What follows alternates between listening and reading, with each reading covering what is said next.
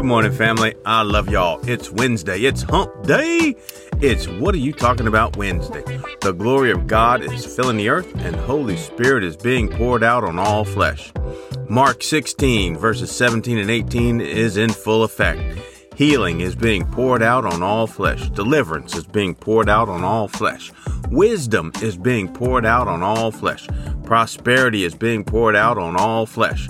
The Bible says prosperity ruins a fool. So don't be a fool. Get some wisdom. That's why Holy Spirit is pouring out wisdom so that we can flourish with prosperity. Hallelujah. The glory of God is filling the earth, and Holy Spirit is being poured out on all flesh. All right, family, today is What You Talking About Wednesday. It's easy to get caught up in agreeing with other people and their complaining, griping, moaning. It's easy to agree with your body's aches and pains, symptoms, and feelings. What Jesus tells us to do is agree with God's Word. I'm going to meddle. I'm going to stomp on your toes. It's hard to agree with the word if you don't plant the word in your heart. It's hard to agree with the word if you don't plant the word in your heart daily. It's hard to agree with the word if you only read the word when you get in trouble. I told you I was going to stomp on your toes. All right. I love y'all. I'm guilty of doing the same thing. I came home a couple of days ago and my granddaughter had a cute little runny nose and a bit of a cold symptoms. She was so cute. Her little nose was turning pink, not red, just a little cute pink runny nose. What?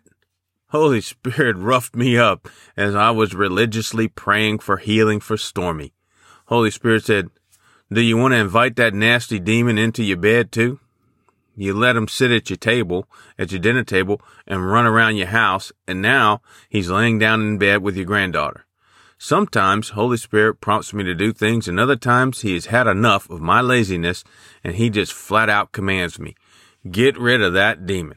I immediately told that spirit of sickness, illness, and disease to leave my house, to get his filthy hands off my granddaughter, and he is not invited to sit at my dinner table or to lounge around my family room, and he is certainly not invited into any of our bedrooms. He gone. Let's get the word on this. A couple of scriptures. Yes, Mark 11, 22 through 24. You should commit that scripture to speed dial.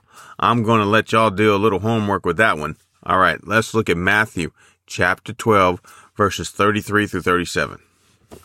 Either make the tree good and its fruit good, or else make the tree bad and its fruit bad. For a tree is known by its fruit. Brood of vipers, how can you, being evil, speak good things?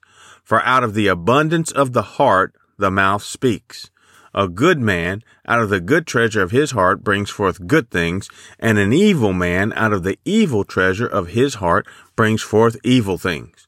But I say to you that for every idle word men may speak, they will give an account of it in the day of judgment. For by your words you will be justified, and by your words you will be condemned. Ooh wee! I love me some word of God. So in my Bible, those verses are typed in red, which means Jesus said them. So let's get into this. Jesus says that a tree is known by its fruit, i.e., when you see oranges on a tree, you don't call it a peach tree or an apple tree full of pears. In the same way, someone that gripes and complains all day is known as Oscar the Grouch. A person that says maybe or I might or I hope so is known as Wishy Washy Wally. Someone else is known as a liar. Another person is known as a cynic. We should be known as faith people. All right, family. I want to preach on this for another hour. So I will stop here with Jesus saying, for out of the abundance of the heart, the mouth speaks. So what you talking about? It's what's in your heart in abundance. I want to meddle. So I'll just say, fill your heart with God's word. Y'all know the process. Number one, you see it. Number two, you say it. Number three, you hear it. Number four, you plant it. When you plant the word in your heart, you will know what you're talking about. The same thing God is talking about. I love y'all and God loves y'all.